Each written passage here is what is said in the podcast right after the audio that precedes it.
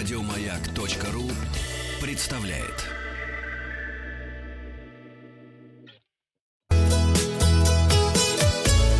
Роза ветров. Здравствуйте, с вами Павел Картаев, передача для любителей путешествовать в эфире. Вчера, напомню, мы проникли с вами в рамках спецпроекта в Государственный русский музей и рассмотрели одну картину. Естественно, рассмотрели виртуально. На ней, напомню, изображена ватага, которая идет левее от зрителя. Над ними ясное голубое небо, под ногами желтая почва, а позади расшива с перевернутым флагом. На переднем плане на земле лежит брошенный кем-то предмет старинной мебели. Э, что я увидел не так? А как изображено на этой картине, спросил я наших слушателей. 20% считают, что флаг на расшиве не перевернут. Ватага идет правее, говорят 27%, и чуть больше половины, 52%, абсолютно правильно сказали, что на земле лежит не предмет мебели. Действительно, на переднем плане лежит не мебель, это старая морда для ловли рыбы с привязанным грузилом камнем, валяющейся на берегу. Ну а морда — это снасть-ловушка.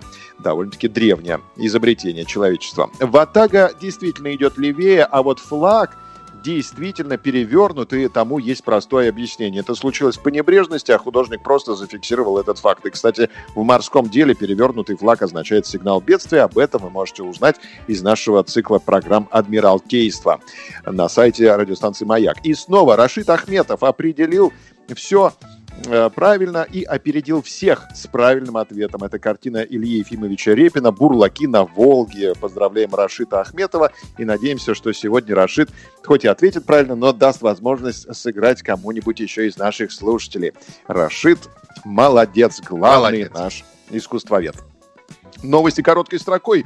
В Ростуризме считают, что текущая ситуация дает уникальный шанс внутреннему туризму. У нас есть что посмотреть. И хорошо, что закрыты все страны. Давайте, наконец-то, когда закончится самоизоляция, откроем для себя красоты нашей страны, российские просторы.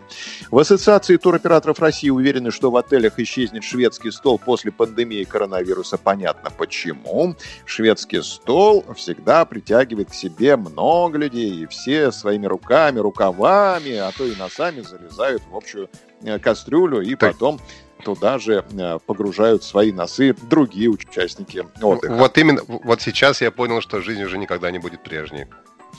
Средний чек на авиабилеты в России снизился на 40%. Это хорошо. А в Ирландии запретили крупные массовые мероприятия до конца августа. В Испании отменили забег с быками. В Берлине всех обяжут носить маски в автобусах и метро. А застрявшим в Таиланде из-за коронавируса иностранцам продлят визы на три месяца. И в ЦИОМ нам сообщил, что почти 60% россиян собираются провести летний отпуск дома. Так понравилось самоизоляция. И, наконец, наш спецпроект «Шедевры мировых музеев». Мы продолжаем проникать в музей и рассматривать шедевры. Итак, давайте попробуем. Попробуем. Сегодня мы проникаем в Музей изобразительных искусств имени Пушкина. В центре картины девочка, а рядом с ней мужчина. Mm-hmm. Девочка подняла руки. Свои руки, не руки мужчины. А мужчина Чтобы... с пистолетом?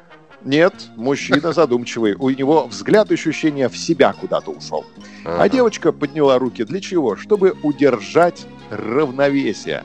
Мужчина явно атлетического телосложения сидит неподвижно, а волосы у него развиваются по ветру.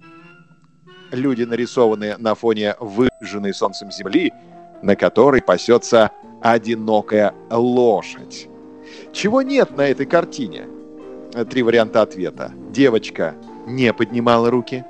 У атлета нет развивающихся волос. Или лошади на картине нет. Результаты опроса посмотрим завтра. Подписывайтесь на подкаст «Роза ветров», а на сегодня у меня все. Ну и как называется картина, естественно, кто автор ее. Еще больше подкастов на радиомаяк.ру